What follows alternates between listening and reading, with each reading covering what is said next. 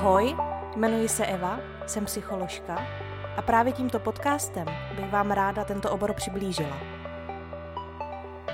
Tak vítejte u psychologického podcastu.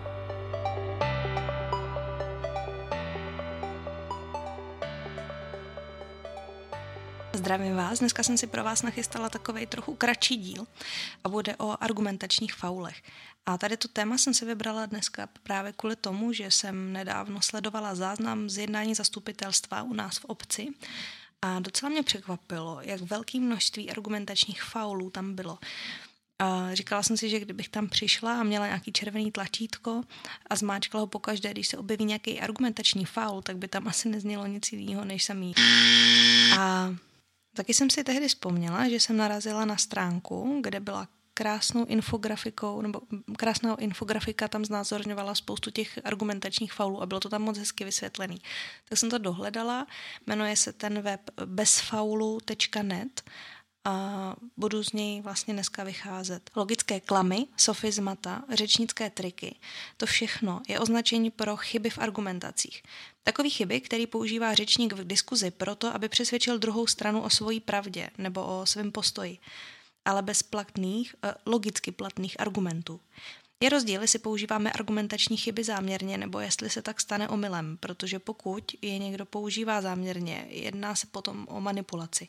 Typicky je to třeba při propagandě, ale najde, najdeme je i ne, jako nejenom tam. Hodně tady těchhle z těch argumentačních falů najdeme, i když, i když si poslechneme třeba pořád Máte slovo e, s Michailou Jilkovou na české televizi. Tam je to teda přehlídka argumentačních faulů. A dokonce si myslím, že jsem kdysi viděla nějakou diplomovou práci nebo dizertační, eh, kde to někdo nějak analyzoval, rozebíral. Nejprve se ale pojďme podívat na to, co jsou to mentální zkratky nebo taky uh, heuristické strategie. Jsou to určitý pravidla, která používáme, když, uh, když se rozhodujeme, když řešíme nějaký problém. A cestu k řešení si zjednodušujeme pomo- pomocí heuristiky.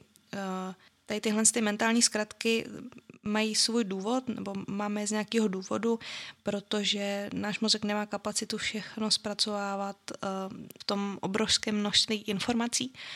Takže tady tyhle ty hm, heuristické strategie nebo mentální zkratky, tak, uh, tak je používáme ve chvíli, kdy máme moc nebo nebo málo času nebo informací, nebo jako takhle, moc času nebo moc informací, nebo málo času a nebo málo informací. Nebo se to odvíjí třeba i od nějaké naší dřívější zkušenosti. Některé ty heuristiky si tady, uh, vám tady řeknu. Existuje třeba heuristika reprezentativnosti. To je, když eh, na ulici uvidíte ženu, která je 20 let, má 180 cm, je vysoká, upravená, usmívá se, má velký sluneční brýle a pohybuje se ladně. A já se vás zeptám, bude podle vás uh, zaměstnáním spíš personalistka, modelka nebo plavčice? A většina z vás možná odpoví, že, že modelka, protože splňuje nějaký náš stereotyp. Ale je pravděpodobnější, že bude personalistka, protože těch je v populaci mnohem víc než plavčic anebo modelek. Dalším takovým příkladem tady tahle z té heuristiky je, že když si hodíte pětkrát mincí, tak schválně. Uh, co je, u čeho je větší pravděpodobnost, že vám padne na těch mincích? Buď uh, první varianta, kterou vám napízím, je orel, orel, orel, orel a orel, anebo že padne v tomhle pořadí. Pana, orel, pana, pana a orel. A většina lidí řekne, že druhá varianta je správně, že je, že je pravděpodobnější, protože vypadá, že je víc náhodná, ale když si spočítáte statisticky pravděpodobnost, tak i ta první varianta, že pětkrát padne orel, tak eh, ta pravděpodobnost je stejně vysoká jako u té druhé varianty. Je tomu tak, že jedna ku, že jedna ku dvou je šance při každém hodu, že padne buď pana nebo orel. No a na tohle tom vlastně vydělává hazard. Nebo i třeba v ruletě, tak eh, když vám padne uh, třikrát, čtyřikrát, pětkrát za sebou uh, ta kulička na černý pole, tak se tím nesnižuje pravděpodobnost, že příště zase padne na černý. Ta pravděpodobnost je pořád stejná. Další heuristika je heuristika dostupnosti je založená na, na nějakých dostupných informacích. Odhad pravděpodobnosti se odvíjí od toho, co si eh, v paměti vybavíme ve smyslu čím rychleji nebo snadněji si na něco vzpomeneme. tak eh, potom předpokládáme, že tím je to určitě běžnější, když jsme si na to vzpomněli jako na první. a tím je to tedy i pravděpodobnější. Média nás teďka informují o tom, kolik lidí se nakazilo covidem a slyšíme a čteme to denně i několikrát denně a to vytváří dojem, že je to častější, ale přitom o tom, kolik se nakazí lidí chřipkou, už nikdo denní statistiky v médiích neuvádí. Podobně můžu uvíct nějaký zkreslení, když třeba uslyšíte o člověku se schizofrení, který někoho zabil, ještě to uslyšíte ještě roky potom, co se něco takového stane, eh, i když to je výjimečná situace, ale o tisících lidí, kteří mají schizofrenii, kteří nikdy nikomu nic neprovedli, nikomu neublížili, tak o tom už vás nikdo neinformuje. Proto opět se jedná o nějaké zkreslení. O některých tendencích jsem mluvila uh, už v díle o přesvědčování nebo manipulaci, uh, v tom díle, který jsme jmenuje přesvědčování nebo manipulace. Takže odkážu i tady na, ten, tady na tu epizodu. Vliv má také uh, něco, čemu se říká priming nebo efekt primárnosti, kdy se rozhodujeme podle toho, podle první informace, kterou jsme dostali. Všimněte si toho, když třeba vstoupíte do Teska, do Billy nebo do Penny Marketu, že první, co vidíte, tak je krásně naskládaný čerstvý barevný ovoce a zelenina. Je to to první, co vidíte, protože to vám vytváří celkový ten dojem potom z celého nákupu. Tady k tomu efektu bych vlastně mohla uvést takový to, co se říká první dojem, můžeš udělat jenom jednou. Existuje taky efekt kognitivního rámce. Tenhle efekt tak ten jde vysvětlit na příkladu, kdy mm, pokud volíme mezi dvěma možnostmi, tak se rozhodujeme tak, že volíme uh, to, kde jsou nižší rizika ztráty. A odráží se to i, e, i v, třeba v použitých slovech, který volíme. E, třeba Plháková v učebnici obecné psychologie tak uvádí příklad e, volební strany, která má slogan pro život, tak je to mnohem lepší, než když budete v té straně mít v kampani použitý slova proti potratům. Ve skutečnosti to, že použijete pozitivní slovo, tak eh, kvůli tady tomu efektu kognitivního rámce, tak to působí vlastně líp. Proto bych, eh, bych vlastně mohla říct, že zvolit si eh, název strany ano, bude líp, tak si říkám, že vlastně možná nešlo ani vybrat lepší název pro stranu. A tady mm, to vlastně bývá i taková docela i častá kritika, je to právě tady z toho důvodu, tady toho, že když jsou ty opoziční strany nastavený proti Babišovi, tak, eh, tak to vlastně není úplně dobrá strategie, protože už jenom to, že se tam používá to slovo proti, tak eh, lidi mají tendence se k tomu nestavit tak pozitivně. Proto je důležitý v politice, když to všimnete, tak ty hesla uh, nějak pozitivně rámovat. Protože lidi, my všichni, máme tendence rozdělovat svět na nějaké dvě polarity na dobro, na, na zlo, na pravici, na levici, na, dokonce i třeba na homosexualitu a heterosexualitu. A pozor, eh, tady to rozdělování na my a oni, to je právě to, co dělí společnost.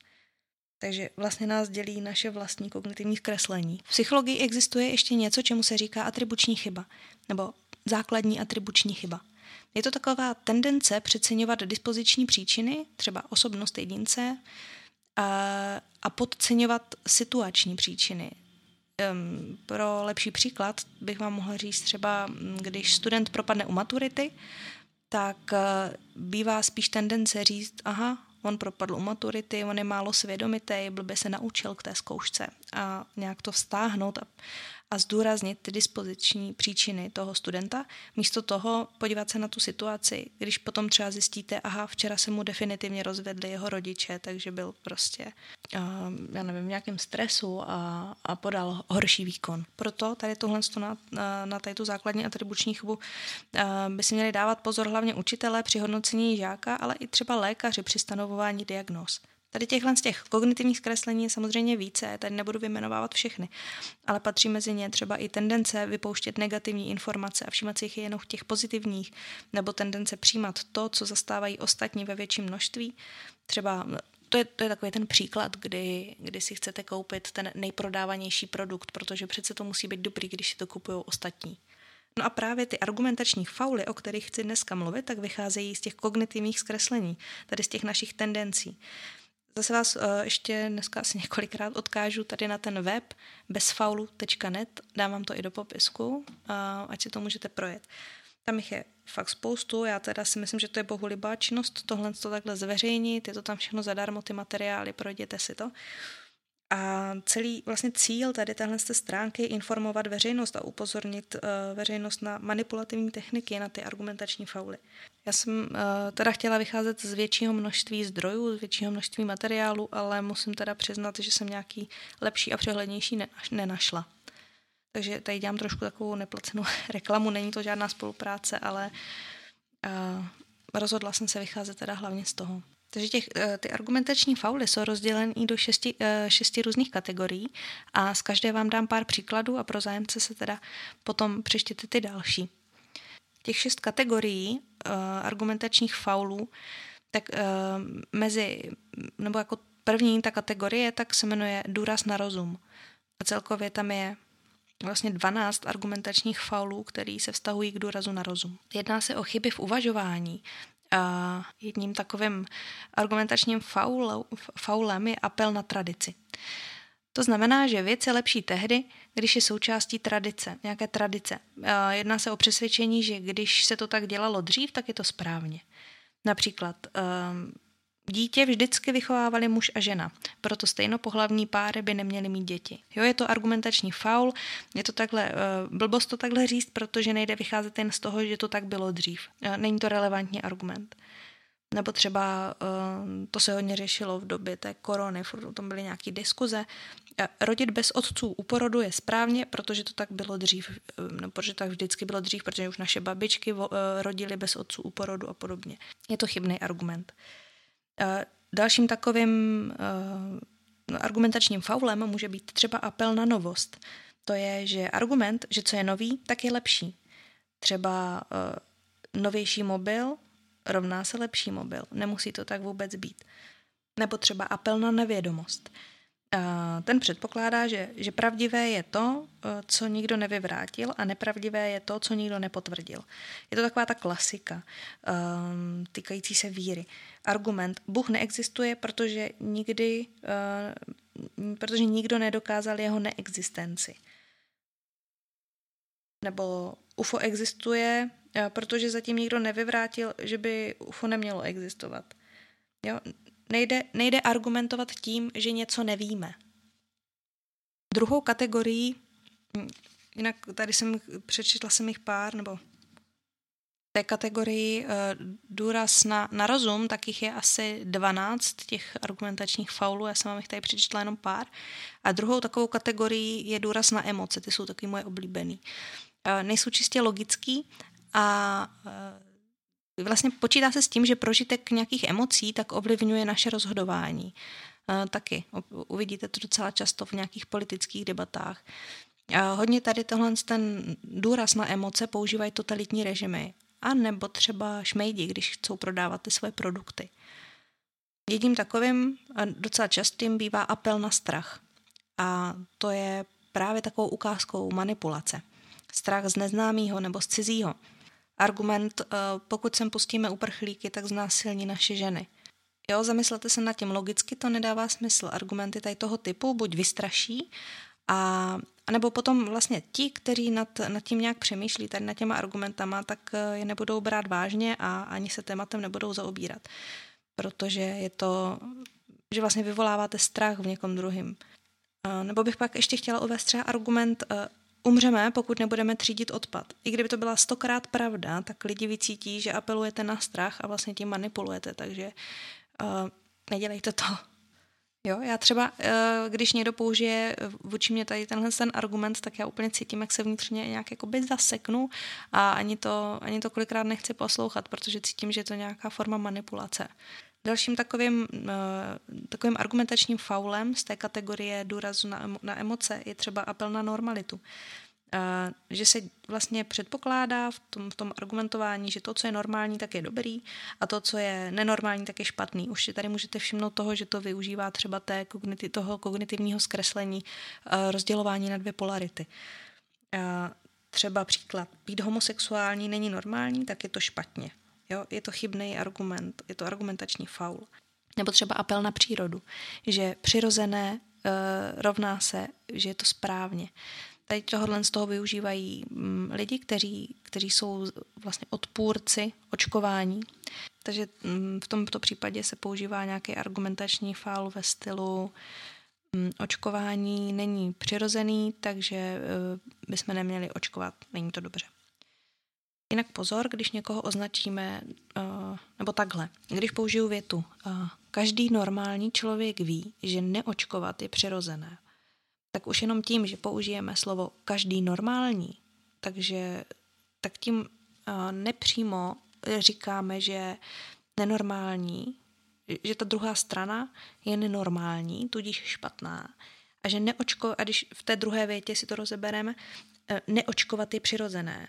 Znamená, že zase je tam nevyslovený, že tam je to nepřirozený, takže špatný.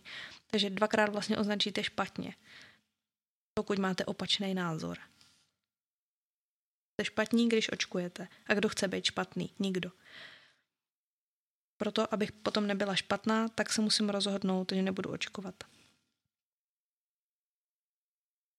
Jinak tady na to, co je normální nebo nenormální, tak pozor třeba i ve výchově, když, když to používají rodiče, já to teda jako dost nerada slyším, eh, když se používá takový ten argument, každý normální děcko, nebo kaž, takhle, eh, každá normální holčička dělá tohle, nebo každý normální kluk chodí hrát fotbal, nebo nevím, něco takového, když to používají rodiče, tak eh, tím nějak nepřímo dávají najevo, že pokud tohle neděláš, nejsiš normální, to znamená, že jsi špatný. Dalším takovým argumentačním faulem může být ještě apel na posměch. Uh, to vlastně, teď doufám, že se trefím správně do toho příkladu, ale přišlo mi to, že ten apel na posměch je takový argumentační faul. Vy si sledujete teďka, uh, jak se, jak se přidávalo důchodcům pět tisíc, uh, jakože to rouškovné, tak na to reagoval Fiala s tím, s tím že na Twitter napsal uh, navrhneme příspěvek 1 milion korun pro každého. A tím chtěl vlastně trošku to aj zdramatizoval a, a, vlastně vysmál se tomu argumentu.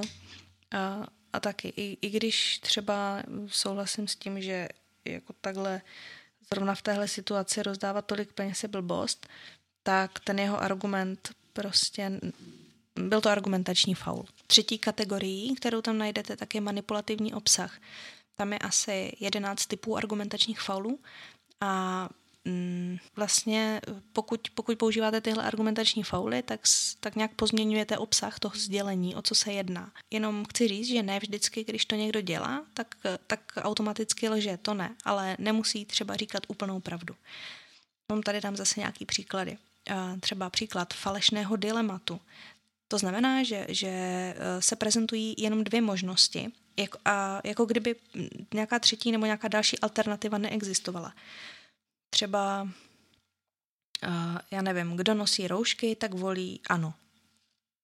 Nebo tak volí tady tuhle tu vládu.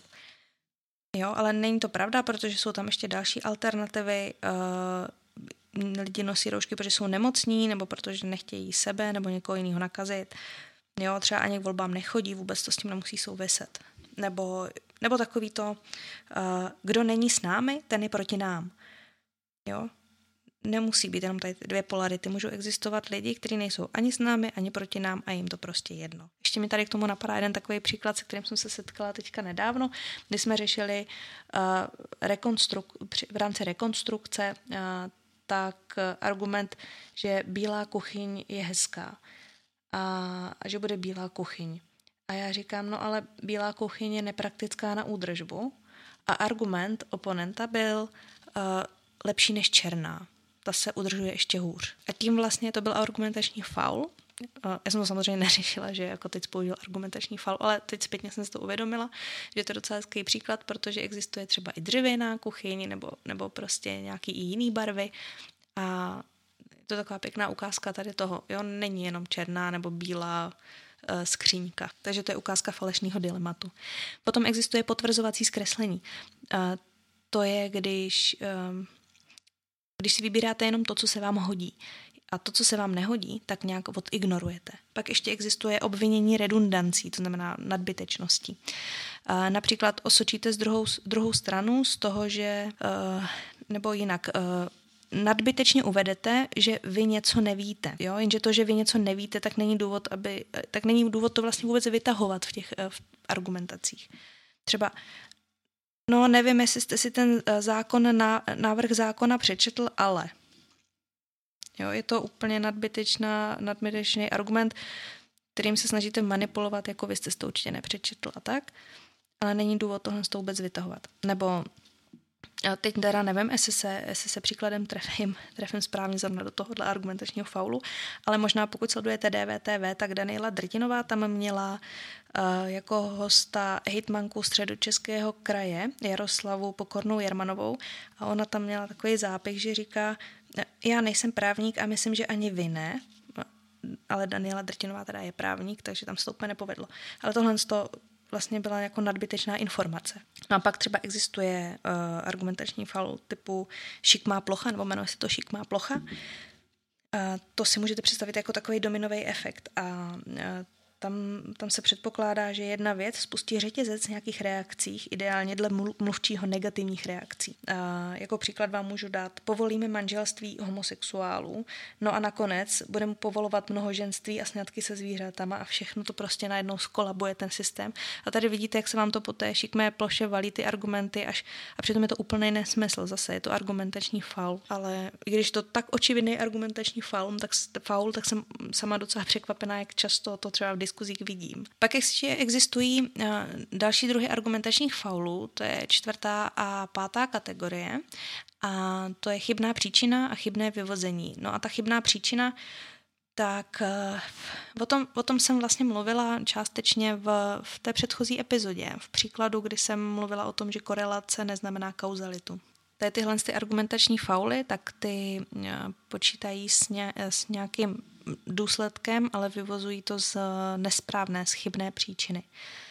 A zase dám příklad, už jsem ho teda jednou dávala v té minulé epizodě, že vlastně mm, si můžete všimnout, že když se zvýší prodej zmrzlin, tak se zároveň zvyšuje v tu dobu počet napadení člověka žralokem. A vy můžete říct teda, aha, tak eh, ono to spolu souvisí, tak když, když teda uh, přestaneme prodávat tolik zamrzliny, tak se sníží ty útoky. Ale je to blbost, protože ta příčina je někde jinde, ta je v tom, že je vyšší teplota vzduchu a lidi se chodí víc koupat, takže se logicky zvyšuje pravděpodobnost toho, že napadne žralok a zároveň si v tom, aby se ochladili, kupují větší množství zmrzliny. Já vám to dávám na takových jednoduchých uh, příkladech, ono je to potom někdy trošku složitější se k tomu dopátrat, ale je to hlavně pro ilustraci, aby jsme si, aby jsme se rozuměli. A pak existuje třeba další takový uh, takový faul, jmenuje se to vnitřní rozpor. Ten se mě docela líbí, docela mě to pobaví, vždycky, když, když na něco takového narazím a je to třeba, je to vlastně, když máte dva argumenty, které si vzájemně ale uh, odporují. Třeba no, do té restaurace už nikdo nechodí, protože je tam furt plno. Nebo, nebo takový to notoricky známý, nic jsem neplatil a ta částka taky nesouhlasí. Takže to byly ty, to byly ty fauly, které se týkaly nějaké chybné příčiny, ale uh, samozřejmě to existuje i v obráceně potom, uh, kdy se jedná o chybné vyvození. A to mluvíme o, tom, o těch argumentačních faulech, které jsou zaměření na důsledek, který je ale vyvozený nějak chybně. Jsou to argumenty ve smyslu uh, třeba muslimové jsou teroristi, protože ten, co spáchal útok, jak se o něm psalo v novinách, tak byl muslim. Jo, nebo třeba paušalizující pravidlo, je to chlap, tak to je jasný, že je agresivní.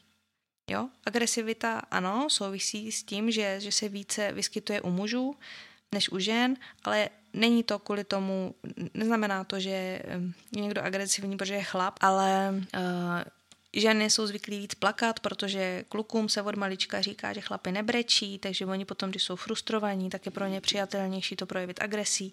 Navíc agresivita souvisí s testosteronem, který je opět zvýšený víc u mužů. No a tady tohle to jsou všechno, všechno nějaké příčiny a to, že je to chlap, to je jasný, že je agresivní, je potom chybný vyvození toho důsledku. Jo, zase tady uh, ohledně chybného vyvození, tak na té stránce najdete 13 takových příkladů. Já jsem vám tady řekla jedno nebo dvě, dva příklady. Jo, jich tam třeba 13, tak uh, zase mrkněte na to. No a poslední tou kategorií, která se tam uvádí, tak je útok. Uh, vlastně útok na druhou stranu, útok na, útok na oponenta. Tohle je to, co se docela často objevuje v tom diskuzním pořadu. Uh, máte slovo, ani se mě vlastně moc nechce říkat v diskuzním. Jsou to takový ty argumenty typu uh, vy jste na to moc mladý, jo, apel na věk. Nechápete to, protože jste na to moc mladý. Nebo apel na zkušenost, jo. Nemáte právo mluvit o tom, s čím sami nemáte zkušenost. když řeknete někomu, nebo když, když já budu s někým mluvit a budu říkat, neužívejte ten pervitin, škodí vám to a oni mi říkají zpátky argument, nikdy jste nefitovala, tak tomu nerozumíte a nemáte právo o tom mluvit. Opět chybný argument. A potom ještě docela takovým častým argumentačním faulem je něco, čemu se říká slaměný panák. A to znamená, že mluvčí přežene nebo nějak zkreslí ten protiargument a reaguje na tu jeho přehnanou verzi a ne na tu původní, na ten původní argument proti strany. Spojí se třeba s pojmem lepšolidi nebo sluníčkáři.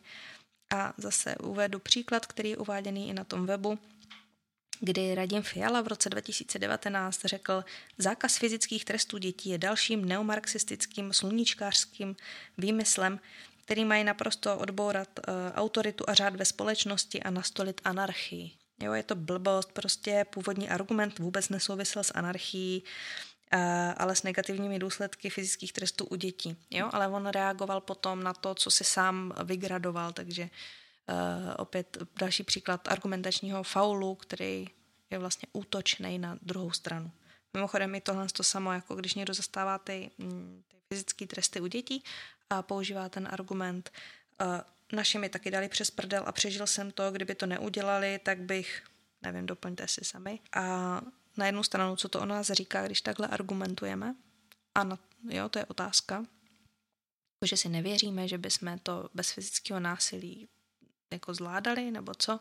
A jako kdyby nás rodiče nebyli, nebo mě teda nebyli, ale eh, když, když občas jsem takhle s někým mluvila, koho rodiče byli, komu dávali fyzické tresty, tak říkali, ono je to vlastně dobře, protože kdyby mě nebyli, tak bych třeba byl kriminálník. Jo, ale není to tak a, a hlavně se to ani nedá ověřit, jestli je to nebo není pravda.